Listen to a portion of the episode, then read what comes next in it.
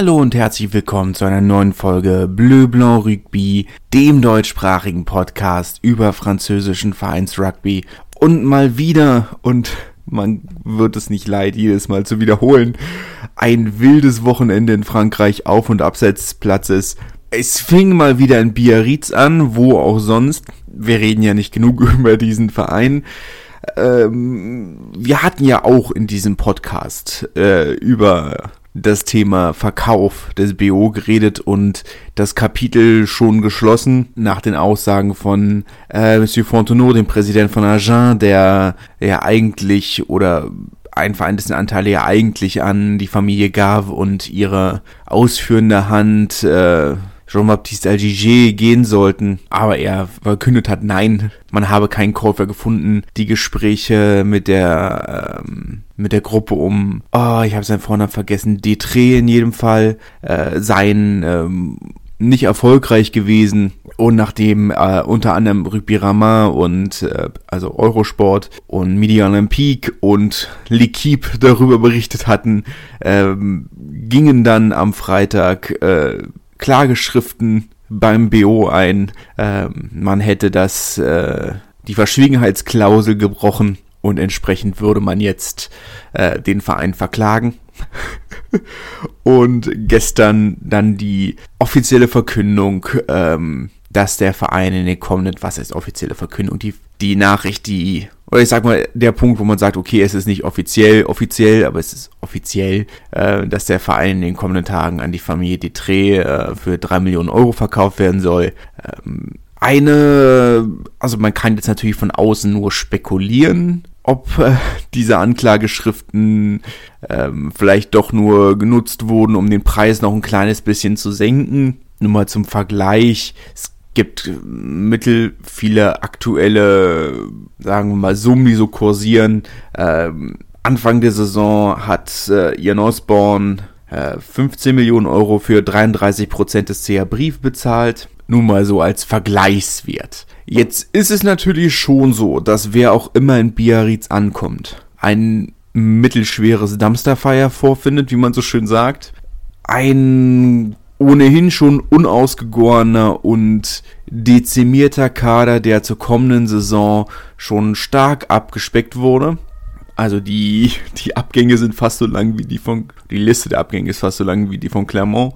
Ähm, ja, naja, ähm, die Beziehung zwischen der Amateursparte bzw. der Nachwuchssparte und den Profis, nennen wir es mal, zerrüttet, kann man das so sagen, fühlt sich eine wie eine mittelschwere Untertreibung an. Ein zerfallendes Stadion und Trainingsgelände, das dringend renoviert werden müssen. Soweit stimme ich Herrn Aldiger ja durchaus zu. Äh, ich denke nur nicht, dass es die öffentliche Hand machen sollte. Und äh, entsprechend wäre das eine Aufgabe für eine neue Investorengruppe. Ähm, da kommen also viele Kosten und viele Probleme auf diese Leute zu. Es ist äh, natürlich zum jetzigen Zeitpunkt, wahrscheinlich wird es offiziell eine halbe Stunde, nachdem ich den Podcast hochgeladen habe. Das wäre sehr typisch, aber ja, das ist äh, Entwicklung Nummer eins. Entwicklung Nummer zwei. Es gibt einen neuen Aktionär und Investor und damit Präsidenten auch äh, bei Bourg-en-Bresse. Dominique Louis, ein ähm, lokaler Unternehmer, der 387 reicheste Mann in Frankreich oder reicheste Mensch in Frankreich. Platz 387 heiß umkämpft. Ähm, ich muss ganz offen sagen, ich habe wenig Ahnung, in, wie sich das über. Es ist sehr schwer zu sagen, was das letzten Endes in Summe äh, bedeutet. Ich gehe mal davon aus, dass es keine Summen sind, die, äh, die sie zum neuen Stade Toulousain machen werden. Will ich jetzt mal stark von ausgehen. Ähm, ich sag mal in der finanziellen Konkurrenz, in der in den ersten drei Ligen gibt es schon einige sehr finanzkräftige Leute. Ob es nun Moed Altrat ist, der, wie ich jetzt rausgefunden habe, auf Platz 29 der Liste der reichsten Franzosen liegt. Ähm, aber auch ein ähm, Jacques Lorenzetti, ähm, der Eigentümer und Investor von Racing ist, ist nicht unbedingt ein, ein finanzielles Leichtgewicht, genauso wenig wie Bernard Lemaitre in Toulon oder natürlich ähm, Hans-Peter Wild in, in, von Stade Francais, die sind natürlich nochmal in, finanziell nochmal in ganz anderen Sphären, vor allem Wild im Vergleich zu den, zu den anderen, aber gut. Es ist eine Neuigkeit. Es wird dem Verein sicherlich, es, ich sag mal, der Verein hat ja ein enormes Potenzial. Eine sehr, sehr loyale Fanbase in einer Stadt, die Profisport durchaus kann und kennt. Ähm, der Bourg-en-Bresse Peronas, ähm, der Fußballverein, haben mehrere Jahre in der Ligue 2 gespielt. Äh, der Basketballverein war bei den, oh, ich will nicht lügen, bei den Frauen in jedem Fall schon mehrfach französischer Meister nach, nachgucken, muss ich mich da korrigieren. Das sind die Männer, die französischer Meister geworden sind im Basketball. Ich meine auch, dass hier im Handball nicht so schl schlecht sind, aber das kann ich nicht mit Sicherheit sagen. In jedem Fall ist es ein Sport, äh, eine Stadt, die Sport kann und äh, auch Profisport kann, trotz der vergleichsweise kleinen Größe. Ähm, und mit einem doch insgesamt enormen Maß an Stabilität und ich kann mir durchaus vorstellen, dass das so, dass das Geld ihnen zumindest hilft, sich endlich mal in der in der zweiten Liga zu festzusetzen. Ne? Das ist ja aktuell so ein bisschen die die Krux an der ganzen Sache. Äh, machen wir weiter. Wir sind noch nicht durch mit den News und ich kann nicht alles erwähnen, aber zumindest die wichtigen Dinge probieren wir einfach mal äh, ein bisschen halb durchzukriegen. Ähm, Patrice Arletta, Coach oder sag mal jetzt sowieso schon noch Halbcoach von Perpignan, der ja viele seiner Aufgaben an David Marty abgegeben hat, wird sich kommende Saison komplett zurückziehen. Sie haben einen durchaus namhaften Ersatz gefunden, Franck Azema, äh, französischer Meister als Trainer, und zwar mit äh, Clermont natürlich, aber auch mit Perpignan tatsächlich. 2009 war er Hintermannschaftscoach, als sie ihren letzten Brennus geholt haben drei Jahre vor Ende seines Vertrags verlässt er Toulon also schon wieder etwas überraschend. Man darf gespannt sein. Man darf gespannt sein, wie es da, es da weitergeht. Aber es ist natürlich schon eine sehr namhafte Verpflichtung, die sie da, die sie da holen. Eine, eine Wunschlösung. Ich sag mal, es ist, ich denke schon, dass es natürlich ein, ein Franck Azema, nicht nur, dass er jemand ist, der bei den Fans gut ankommt, ob es nun Clermont war oder jetzt auch in Toulon, äh, kommt er durchaus gut an. Er ist, er hat ein großes Maß an Erfahrung. Äh, er kommt aus der Region. Heißt also, die Verbundenheit zum Club und die Glaubwürdigkeit sind einfach da, ne? Und das, das kann schon gut funktionieren. Jetzt müssen sie die Klasse natürlich erstmal halten das ist sicherlich ein, ein Faktor, aber äh, ich denke schon, dass sie da ganz gute, ganz gute Karten haben. Ähm, Brief gab es einen Zwischenfall. Da wurden auf den Tribünen während des Spiels gegen Po zwei Menschen verletzt. Ähm, ein Konflikt ausgelöst durch einen Feuerwerkskörper, der eine Person verletzt hat. Und in der darauf folgenden, sagen wir mal, Schlägerei wurde eine weitere Person verletzt. Ähm, noch ein bisschen unklar, wer da wirklich involviert und schuldig ist, aber das ist ja auch eher eine Sache für die Polizei als für diesen Podcast. Ähm, Clermont brennt mal wieder die Hütte, ähm, sehr großes Hin und Her und Wirrung und man wird wohl den halben Kader aussortieren. Ähm, der ein oder andere Spieler hat sich schon sehr öffentlich geäußert, äh, wie sehr das Management äh, sie in ihrer oder aus ihrer Sicht versagt. Aktuell ähm, ja, schwierig, aber es gibt durchaus den einen oder anderen Verein, der davon profitiert. Check die Bergien äh, kehrt zurück nach Bayonne. Das ist sicherlich kein kleiner Coup von einem, der, von einem Verein, der aktuell wirklich sehr viel richtig macht. Ein sehr solides ähm, Transferfenster, wenn man so schön sagen kann, dass sie für die Saison vorbereiten. Toulouse steht als erstes Playoff-Team fest, offiziell, trotz der Niederlage in Paris. Allerdings äh, das sicherlich keine Überraschung, drei Spieltage vor Ende ist ihnen das äh, nicht mehr zu nehmen. Kommen wir zum vergesse bestimmt irgendwas. Es ist, äh, war ein wildes Wochenende.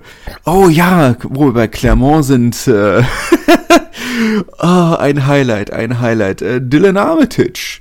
Am letzte Woche Montag hatte ja Toulon seine äh, Hall of Fame äh, Zeremonie, äh, seine erste.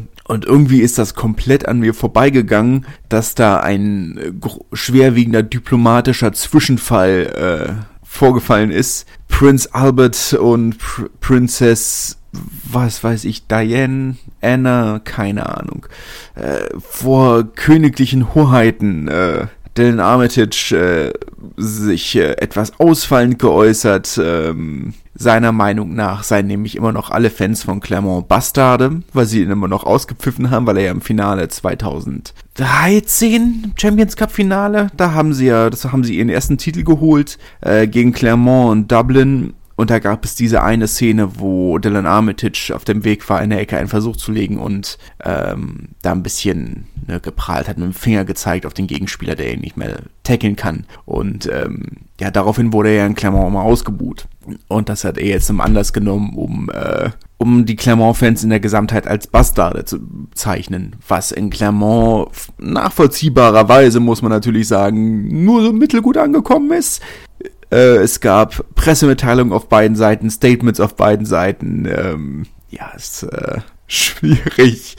Finde ich aber irgendwo, finde ich irgendwo witzig, weil es ist nicht witzig. Aber wenn man so vergleicht von den beiden Brüdern, wir erinnern uns, dass Stephen Armitage nur in Biarritz gelandet ist, weil er kein Visa für die USA bekommen ist, weil er wegen Vergewaltigung verurteilt wurde. Und das war keine Nachricht wert. Irgendwo, ja, es war eine Randnotiz. Ne, aber weder in Biarritz noch in Nizza, wo er jetzt ist, hat irgendjemanden gestört. Aber Dylan Armitage äh, bezeichnet äh, andere Fans als Bastarde, das ist eine, das ist über Tage auf den, äh, auf den Titelseiten. Naja, nicht Titelseiten, aber ich finde, äh, dieser Mann hat einfach ein unglaubliches Talent dafür, Leute gegen sich aufzubringen. Da hat sich mit Leuten auf der Tribüne angelegt und der hat, hat ein Talent dafür, die Leute gegen sich aufzubringen. Sehr liebenswürdiger Mensch wurde mir nahegelegt damals, der, wir hatten ähm, als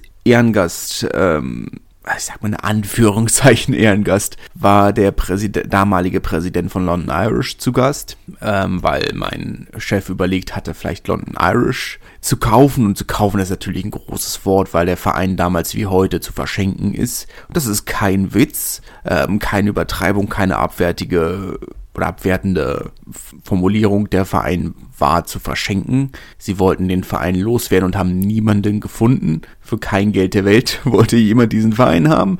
Ähm, auch mein damaliger Chef dann letzten Endes nicht, weil finanziell das so eine Katastrophe war und man letzten Endes ist ja aktuell steht ja schon wieder im Raum, dass sie absolut, dass sie anscheinend insolvent sind.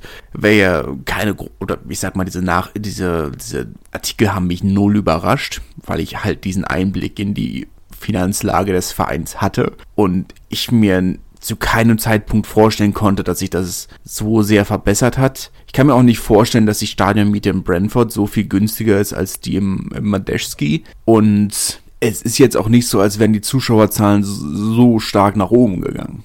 Von daher alles nicht so überraschend. Aber gut, ähm, anderes Thema. anderes Thema. Ähm, ja, aber der anscheinend äh, gut befreundet mit der Familie Armitage ist und ähm, ja, sehr, sehr nette Leute anscheinend privat, aber sie bringen es irgendwie nicht an die Oberfläche. Fällt ihnen schwer. Fällt ihnen sehr schwer, das äh, öffentlich zu zeigen. Naja, Clermont selbst ähm, kann man das so formulieren, hatten auch Schwierigkeiten, Dinge zu zeigen, äh, haben den Spieltag geöffnet in La Rochelle. Ein Spiel, das sie, dem sich durchaus immer mal wieder gut ge geschlagen haben. Ich kann mich erinnern, dass sie mal 44-4 oder so äh, in La Rochelle gewonnen haben. 44,4 kann nicht funktionieren, aber 44,5 oder 54,7 oder so. Ähm, zweimal hintereinander zum Saisonauftakt in La Rochelle gespielt und beide Spiele hoch gewonnen. Entsprechend von Seiten von La Rochelle, da immer noch so ein kleines bisschen Antipathie da. Ähm, haben losgelegt wie die Feuerwehr 19-0. Ähm, nach der Halbzeit dann ähm, die Junot Show. Baptiste Junot, der junge Neuner von Clermont, der ähm, entscheidend an zwei Versuchen beteiligt war, zu einem Zeit an einem Versuch beteiligt war, wo Clermont schon eigentlich das Spiel verloren hatten. Ähm, Jules Plisson, der noch zwei Penalties gekickt hat, wo der Kommentator noch meinte, ja, Jules Plisson, der kennt dieses Stadion ja wie seine Westentasche, der kennt jeden einzelnen Grashalm. Ja, das kann ich mir sogar vorstellen, weil er wahrscheinlich mehr Zeit mit den Gärtnern verbracht hatte als mit dem Team. Viel gespielt hat er nicht in La Rochelle. Nach seinem ursprünglichen Wechsel von Paris weg ähm, hatte er nicht unbedingt das Vertrauen der Trainer und aus gutem Grund, wie wir in Clermont sehen, er ist zwar erst in der zweiten Halbzeit gekommen, aber das war, ich meine, auch von La Rochelle eine insgesamt unpräzise Partie, aber von Clermont war das wirklich harmlos auf jeder Ebene. Da ist wirklich wenig bis nichts bei rumgekommen, muss man sagen. Entsprechend diese 26-13 fast zu wenig. Also ist wie es ist. Ähm, da wäre mehr drin gewesen für, für La Rochelle, sagen wir es mal so die das, das Essentielle gemacht haben und sicherlich sich auch vor dem Spiel gegen Exeter jetzt am Wochenende auch ein kleines, nicht, nicht alles gezeigt haben, sich ein kleines bisschen zurückgenommen haben, sicherlich, aber da wäre mehr drin gewesen. Bayonne hat, äh, ja, apropos Dinge, wo mehr drin gewesen wäre, 33-30 gegen Montpellier gewonnen. Sie haben früher eine hohe Führung ausgebaut und dann in den letzten 10 Minuten nochmal oder 15 Minuten Montpellier nochmal auf dieses 30-30 rankommen lassen. Bevor dann Camilo Lopez mit dem Dropgoal in der 75. Minute nochmal äh, das Ding gerade so gerettet hat. Das hätte aber nicht so knapp sein müssen. Gut, jetzt hat Montpellier einen Punkt gewonnen, aber ich denke mal drei Spieltage vor Ende mit sieben Punkten Rückstand auch auf Platz 6, ähm, denke ich mal, dass Montpellier sich aus dem Playoff-Rennen verabschieden kann. Muss vielmehr. Ich denke, das dürfte so eine kleine, kleine Vorentscheidung gewesen sein. Brief Po 2217, ähm, Kellerduell. Brief hält die Hoffnung so ein kleines bisschen am Leben. Nachdem sie die Woche davor gegen Paris noch dieses 14-0 verspielt haben, haben sie jetzt 19-0 geführt und das nur fast verspielt. Fortschritt. Ähm, ja, Zach Henry hatte, hatte die Chance, noch irgendwo aus einer relativ einfachen Position kurz vor Ende ein Penalty rüber zu kicken, was, kicken, kicken, was ihn zu äh, 2019 gebracht hätte, oder was Po zu 2019 gebracht hätte, aber aus relativ einfacher Position hatte den Kick gegen die Stange gesetzt und äh, Brief konnte die konnte dann den Ball rauskicken aus der eigenen 22 und ähm, aus den ähm, daraus folgenden Lineout dann ein Penalty holen, das dann zu diesem 22-17 gebracht hat. Oscar Rixen, muss man vielleicht der Vollständigkeit dazu sagen, hat äh, noch nicht gespielt. Ähm, ein paar Tage vor, vor Spiel stand es noch nicht so ganz fest. Ähm, entweder er oder Safra auf der Bank. Ähm, auch noch nicht ganz wieder fit anscheinend. Aber ich denke mal, dass wir ihn dann übernächste Woche, jetzt erstmal dieses eine Wochenende Pause für die europäischen Spieltage und äh, ich denke mal, danach werden wir ihn dann wieder sehen. Danach wird er wahrscheinlich wieder, wieder auf dem Feld sein. Dann geht's äh, auswärts nach Montpellier. Ist keine kleine Herausforderung, aber ich sag's mal so, sie haben's Perpignan viel einfacher gemacht, ja, aber es sind trotzdem noch elf Punkte Rückstand bei 12 bis 15 Punkten, die noch zu holen sind. Ich will jetzt nicht sagen, dass es eng ist. Aber ich sag mal, auch auf Perpignan haben sie 8 Punkte Rückstand. Ist nicht so viel einfacher. Ne, es ist alles möglich. Sie können, der Relegationsplatz ist in der Theorie absolut drin, aber einfach wird's nicht. Und man muss fast sagen, dass Perpignan, die sicherlich keinen einfachen Spielplan haben, aber doch einen leicht vorteilhaften Spielplan haben, ich sag mal, sie brauchen nur noch einen Sieg. Und vorausgesetzt, Toulouse qualifizieren sich fürs Finale, fällt das genau in die Woche nach dem Duell in Perpignan. Wenn sie es so machen wie jetzt in Paris, und das kann ich mir durchaus vorstellen, werden sie rotieren, weil einen Halbfinalplatz haben sie relativ sicher. Also es würde mir schwer, ich finde es schwer zu glauben, dass sie den noch verlieren. Kann ich mir dann vorstellen, dass sie in Perpignan rotieren. Und so heimstark wie, wie die Katalanen jetzt in den letzten Wochen waren, könnte das vorteilhaft sein. Brief auf, auf der anderen Seite, ja, spielen in Montpellier, zu Hause gegen Castres und auswärts in Toulouse auf dem letzten Spieltag. Da haben sie auch schon mal 67-5 verloren.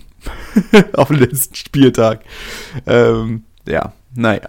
Wie dem auch sei, muss man schauen. Für Po ist es natürlich bitter, dass sie jetzt nochmal so reinrutschen. Der Relegationsplatz ist eine reale Gefahr. Jetzt habe ich natürlich nicht geguckt, wie, wie der Kalender für Po aussieht, aber dieser Puffer auf Perpignan ist schon drei Punkte ist jetzt nicht so viel. Das ist absolut realistisch in drei Spielen, dass sie den verlieren. Wie gesagt, Perpignan ist wirklich gut drauf. Pro Spiel zu Hause gegen Castres, da werden sie sicherlich punkten. Aber ob sie bei Bordeaux punkten, vielleicht zu Hause gegen Montpellier. Oh Gott, sie spielen auf dem letzten Spieltag wieder gegen Montpellier. Das hatten wir vor zwei, vor zwei Jahren hatten wir das doch da, äh, oder vorletzte Saison da hat Pro doch auf dem letzten Spieltag gegen Montpellier gespielt, brauchten, äh, brauchten Punkte, um, um nicht in die Relegation zu müssen. Ähm, gegen ba ähm, wo dann Bayonne in die Relegation äh, gerutscht ist, wo sie auf die 80. Minute noch auf einen wilden Versuch von ihrem zweite Reihe Stürmer auf dem Flügel